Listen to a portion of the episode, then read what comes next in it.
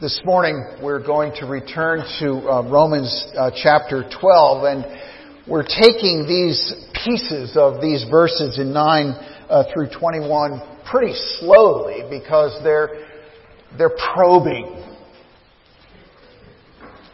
They're penetrating.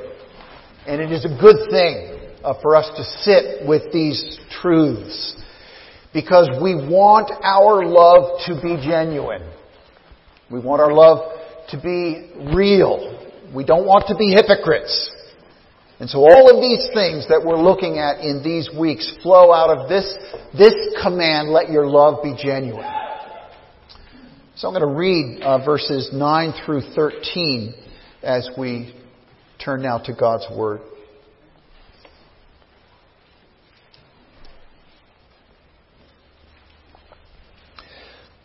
Let love be genuine.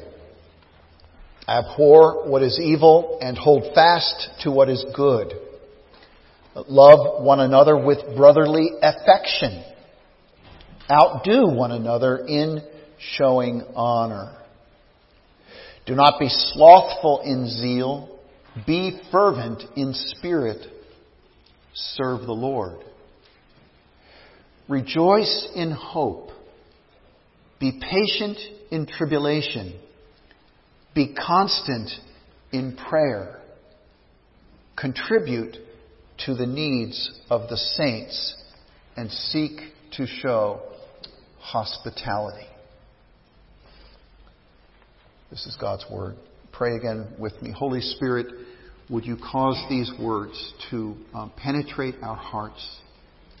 Um, where, where we may even find ourselves resistant to this truth, um, let us be open to your Spirit. And most of all, may we see ourselves as having received your mercy, your hospitality, your good gifts. In the name of Christ. Amen. Well, I've been thinking about these verses that we're looking at today, especially verses 12 and 13. Look, look at those verses again, back to back, and see whether you can make a connection between those two. Look at what it says. Rejoice in hope. Be patient in, in tribulation or affliction, and be constant in prayer. Contribute to the needs of the saints, and seek to show hospitality. Doesn't it look random? We're looking at that first verse, verse 12, as, as God operating on our hearts uh, in such a way that we are able to truly say, we rejoice in hope. And we're patient in trouble, and we're constant in prayer. But you see, as we focus on that emphasis, on that inward work of God, it is possible for us to become self-absorbed.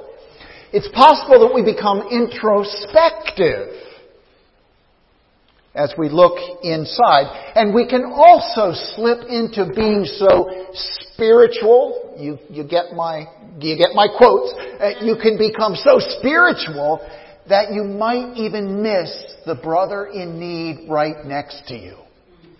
You can be so spiritual that you miss the sister who just lost a job. Or the one who is going through some financial problems because you're so focused on your relationship with God.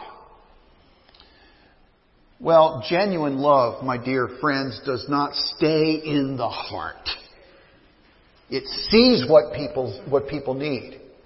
And it moves out in compassion. You see, love that is not genuine, love that is hypocritical, is what leads us not to respond in compassion to others. So I want to look at, at just these two points this morning that we're, we were called to share uh, in the needs of the saints and we are called to practice hospitality. Share in the needs of the saints, uh, the first part of, of verse 13. Now, the ESV, I think, uh, mishandles that, that, Greek word that is there. Uh, it is a word that is based on, we, we get koinonia from that root word. And so the idea, the idea of contributing money to someone else who might be in need could be cold. Um, it, it could be, it could be distant and, and, and may miss the point of what the apostle's really calling us to. He is saying share in the needs of others.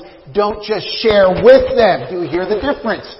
Share in their needs, not just share with them. So don't just write a check, but get involved. Don't just give to, but partake in the needs of others. You see, that's more intense than writing a check, isn't it? We're going to be collecting a deacon's offering at the end of the Lord's Supper. You're encouraged to write checks. You are. We like checks. But we don't want it to stop with checks. We're involved with people. We get down and dirty. Uh, we get down into their needs as if they were, were our own. You see, genuine love, love that is without hypocrisy, also includes brotherly affection. And if we have brotherly affection for people, we want to carry their burden with them. You feel their struggles, don't you? I know you do. You feel their burdens, don't you? And yet there's also an obstacle. And the obstacle is that we and I'm thinking now on the receiving end of things now, okay? That we love our independence. That's kind of hardwired into us. We want to be independent. We do not like to appear needy. We don't like to appear that we need other people. We like to appear together. No needs here. And yet the gospel blows up that charade because every one of us is needy. Every one of us is desperate for the grace and the mercies of Jesus Christ.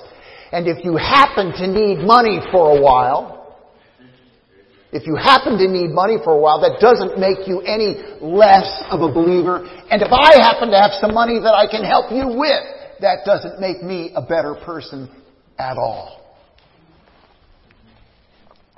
Jesus uh, breaks down all the barriers between us, whether it is whether it is our pride or our shame that would keep us from helping another or being helped, whether it is wealth or poverty. Jesus breaks down those barriers. A great example of that, and I would like you to turn back with me to um, Acts chapter 4, uh, the story of the early church. Um, and and uh, just just a little bit of background here. Um, on on the day of on day one uh, at the day of Pentecost, three thousand people were added to the church, and then as the preaching would continue, more people were added daily. And I don't know how many then are, are really we're talking about uh, at the end of uh, in chapter four here. But there are a lot of people with different person with different na- languages, with different nationalities. They came from different places. Their diets are different. They smell different from one another. These people are different. And yet look what it says in chapter 4 verse 32. Now the full number of those who believed were of one heart and mind. How is that possible? Slip down to verse 33. What one thing did they have in common? And with great power, the apostles were giving their testimony to the resurrection of the Lord Jesus, and great grace was upon them all. Christ is risen, is what they had in common. Christ was their Savior and He was risen.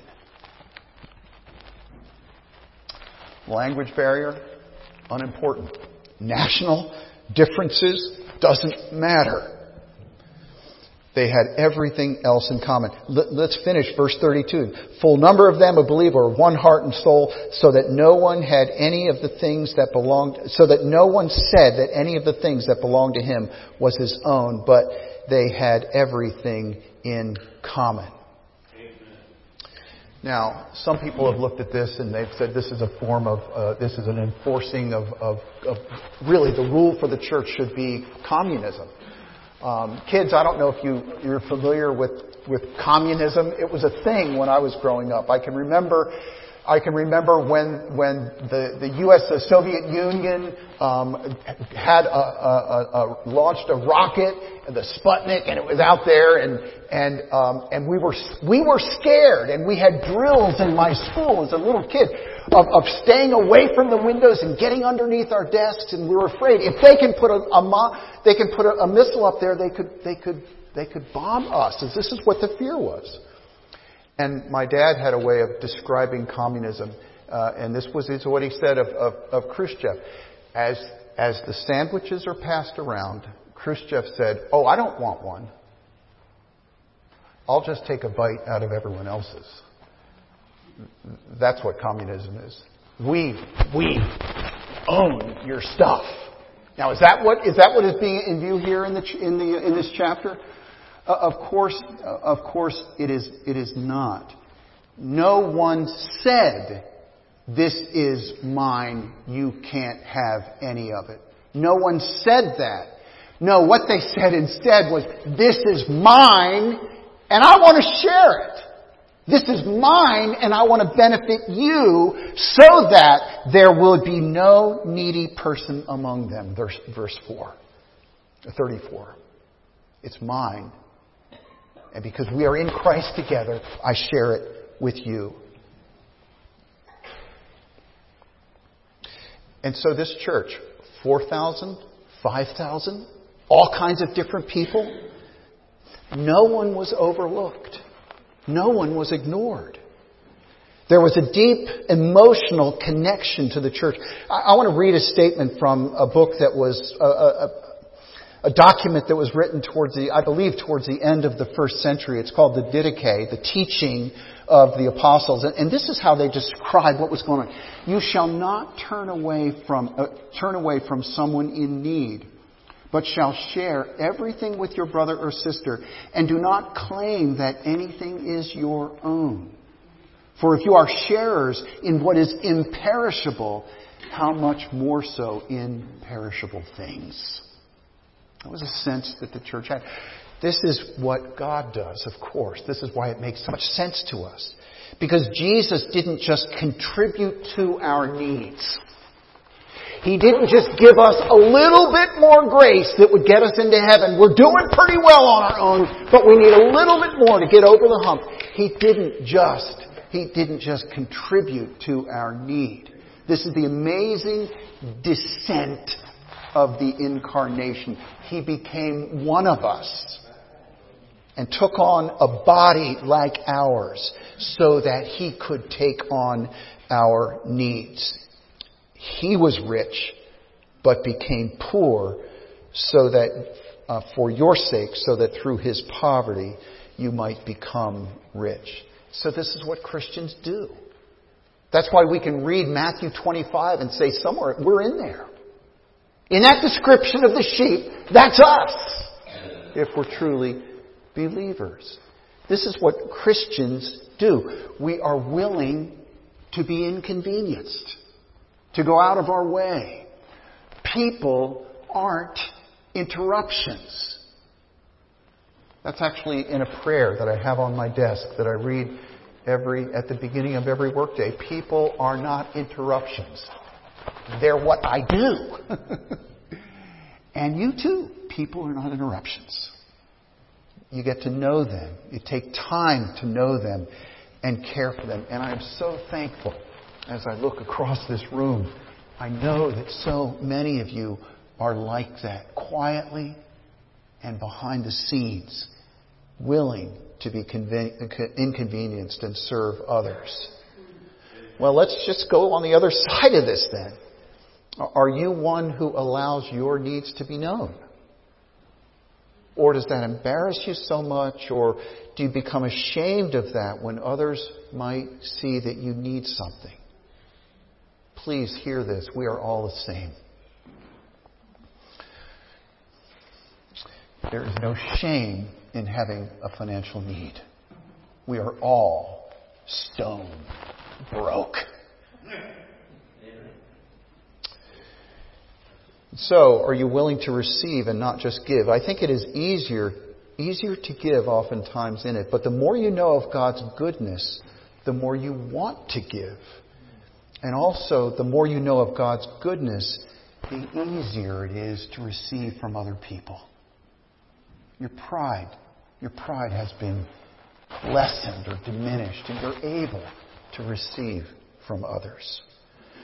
Well, this is a very tight connection then. You, you want, to, you want to, to show compassion and, and, and, meet the needs of others. And, and then the second part of this verse says, okay, show hospitality to each other. It's pretty clear. These are not arbitrary. They fit together. Love for strangers. Also love for those in the church. That both are included here.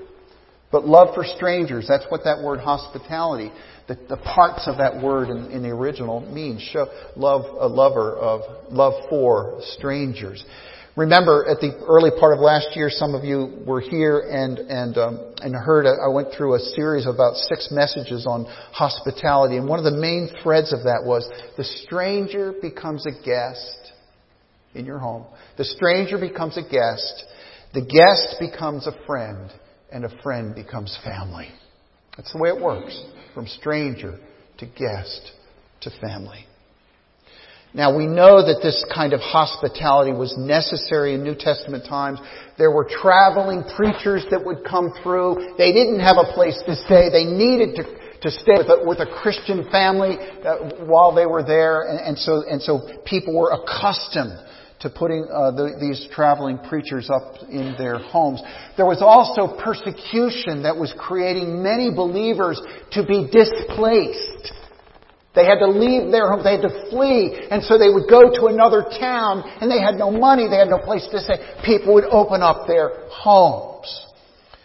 And, and thirdly, there weren't beautiful um, buildings like this. And so people would meet in one another's homes. And, and in Rome itself, Priscilla and Aquila opened up their home for the church to meet there. So there were three very clear, obvious needs for hospitality. And you might say that, well, we don't need to be hospitable because we don't have those needs. Are you tracking with me? You could think that way, right? We don't need that kind of involvement.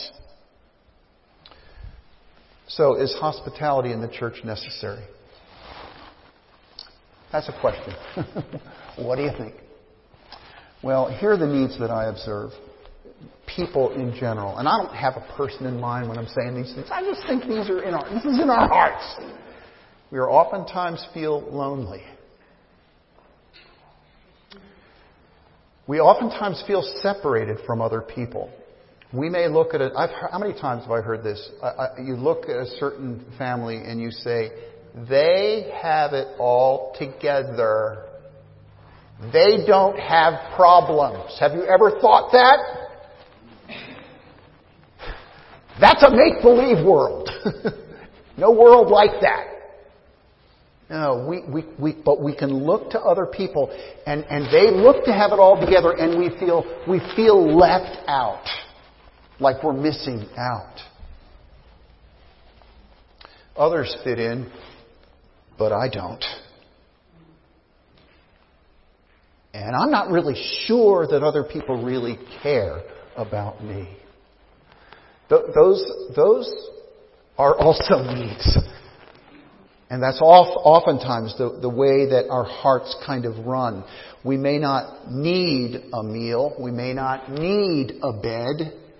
But we do need friendship and we need a family to belong to. We all, we all get battle weary, don't we? In this world, we all get battle weary.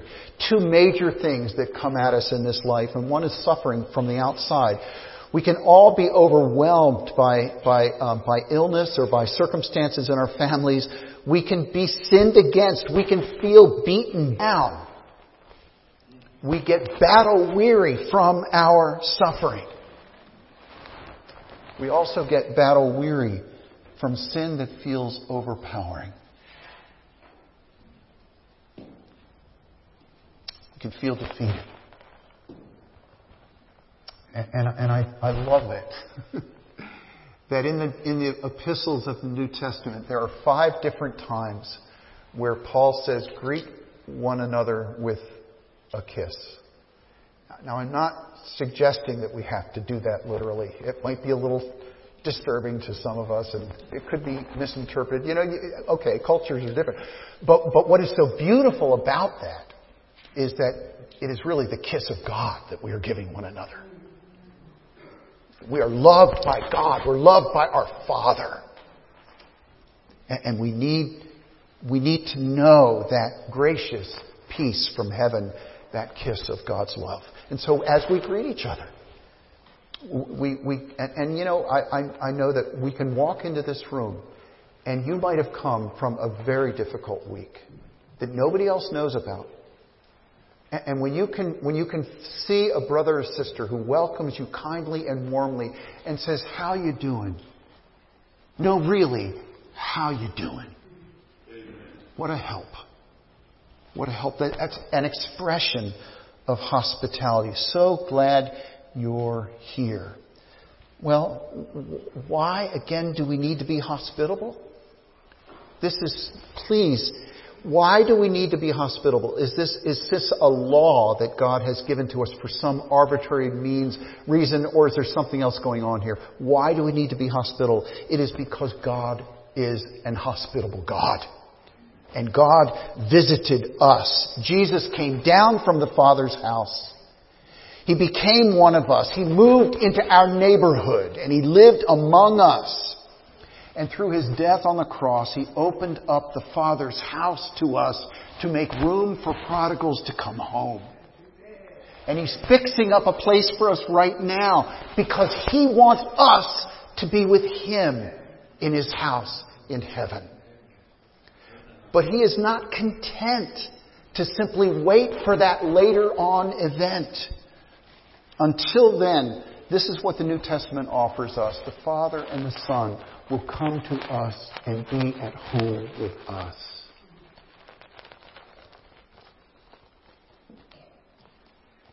The Father and the Son, through the Spirit, being at home with us.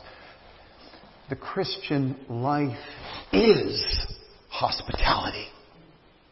God's hospitality.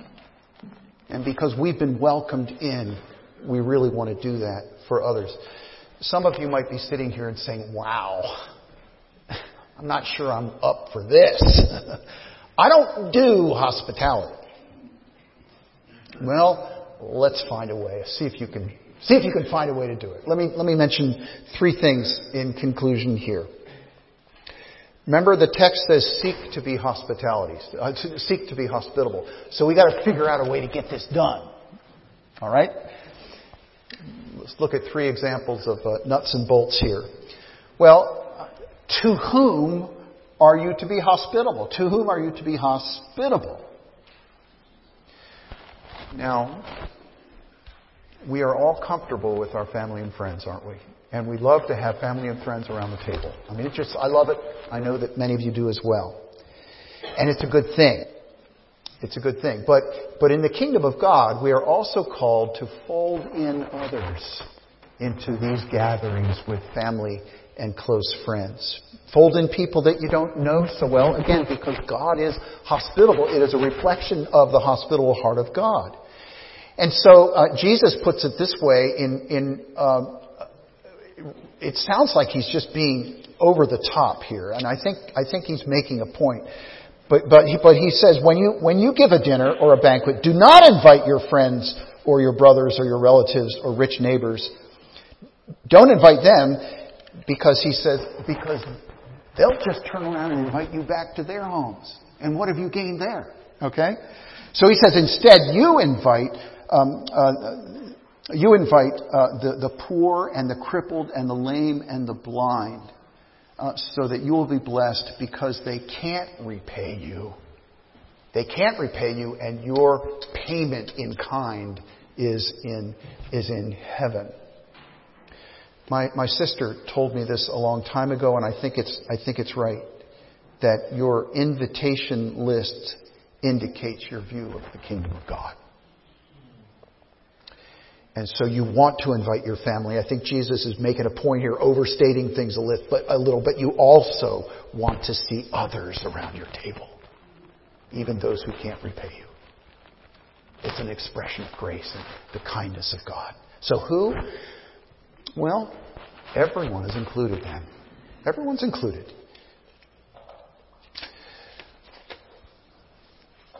Well, if you have not uh, been uh, one for doing much um, hospitality, or if you're getting along in years and you're losing some energy, here's what you might consider to start slow. To start slow. And, and you can even set some kind of, you know, once a month or once every two months or even once every three months, I'm going to have someone in my house who I don't know very well, but as an expression of kindness, the kindness of the Lord, someone I don't usually hang out with. You could even have in your small group, you could be having a, a, plan to invite people in regularly. Or, or you could team up with a single adult and you could together invite, invite some folks into your house and have a grand, a grand meal together. These are, these are all ways you can, you can start slow and, and make, and make and, and just be steady uh, in that progress. And then also you, you, you K-I-S, and I only have one S for this one. I don't like the second S that some people put on it. Keep it simple, okay? Uh, just call it that. Keep it simple. You're, you're not uh, entertaining. Uh, you're not trying to impress people. The goal to have people in your homes is that they can be comfortable so you're able to have decent conversations. And if you are comfortable, they will be. That's one of the greatest compliments that Gail and I have received as people who've been in our home. We have just felt so comfortable. And we say, praise God, so have we. You know keep it simple, not trying to impress. We, we uh, not long ago had, had some people over and, and Gail served this hearty soup with some bread and a salad, and I can remember cleaning up after that. Gail, that was perfect meal. That was so good. Just soup, bread, and salad. Man, I, I love it. Good, good thick soup. So you keep it simple. Now, what if you can't have people in your home for whatever reason? I love what I see going on in the senior lunch down at the down once a month here. That that seniors will invite others to come to that meal. And we thank God for those who are serving it. But it's an opportunity to invite people into God's house for a meal. It's a wonderful thing. Okay, you're not a senior. You're not a homeowner. Invite someone out for a cup of coffee. Someone at school. Just, just, just getting together and, and just getting to know them and asking questions, finding out where it is that they have perhaps longings to know God and maybe don't even know it. You can befriend them. But people, please hear me. The, the movement of the Christian life is outward and welcoming to others because Jesus has done that for us. But how you do it, well, that's up to you. Let's pray. Father in heaven, um, we thank you for today. It's a great day for us to gather, um, to worship, and to enjoy your word, to be challenged and stretched, to see the beauty of Jesus, our hospitable Savior, and now, um, Lord, to receive the supper um, in His house. Uh, Jesus is having us over for dinner today, and we are glad to be here. Um, so feed us, nourish us with the Lord Jesus Himself. We ask in His name. Amen.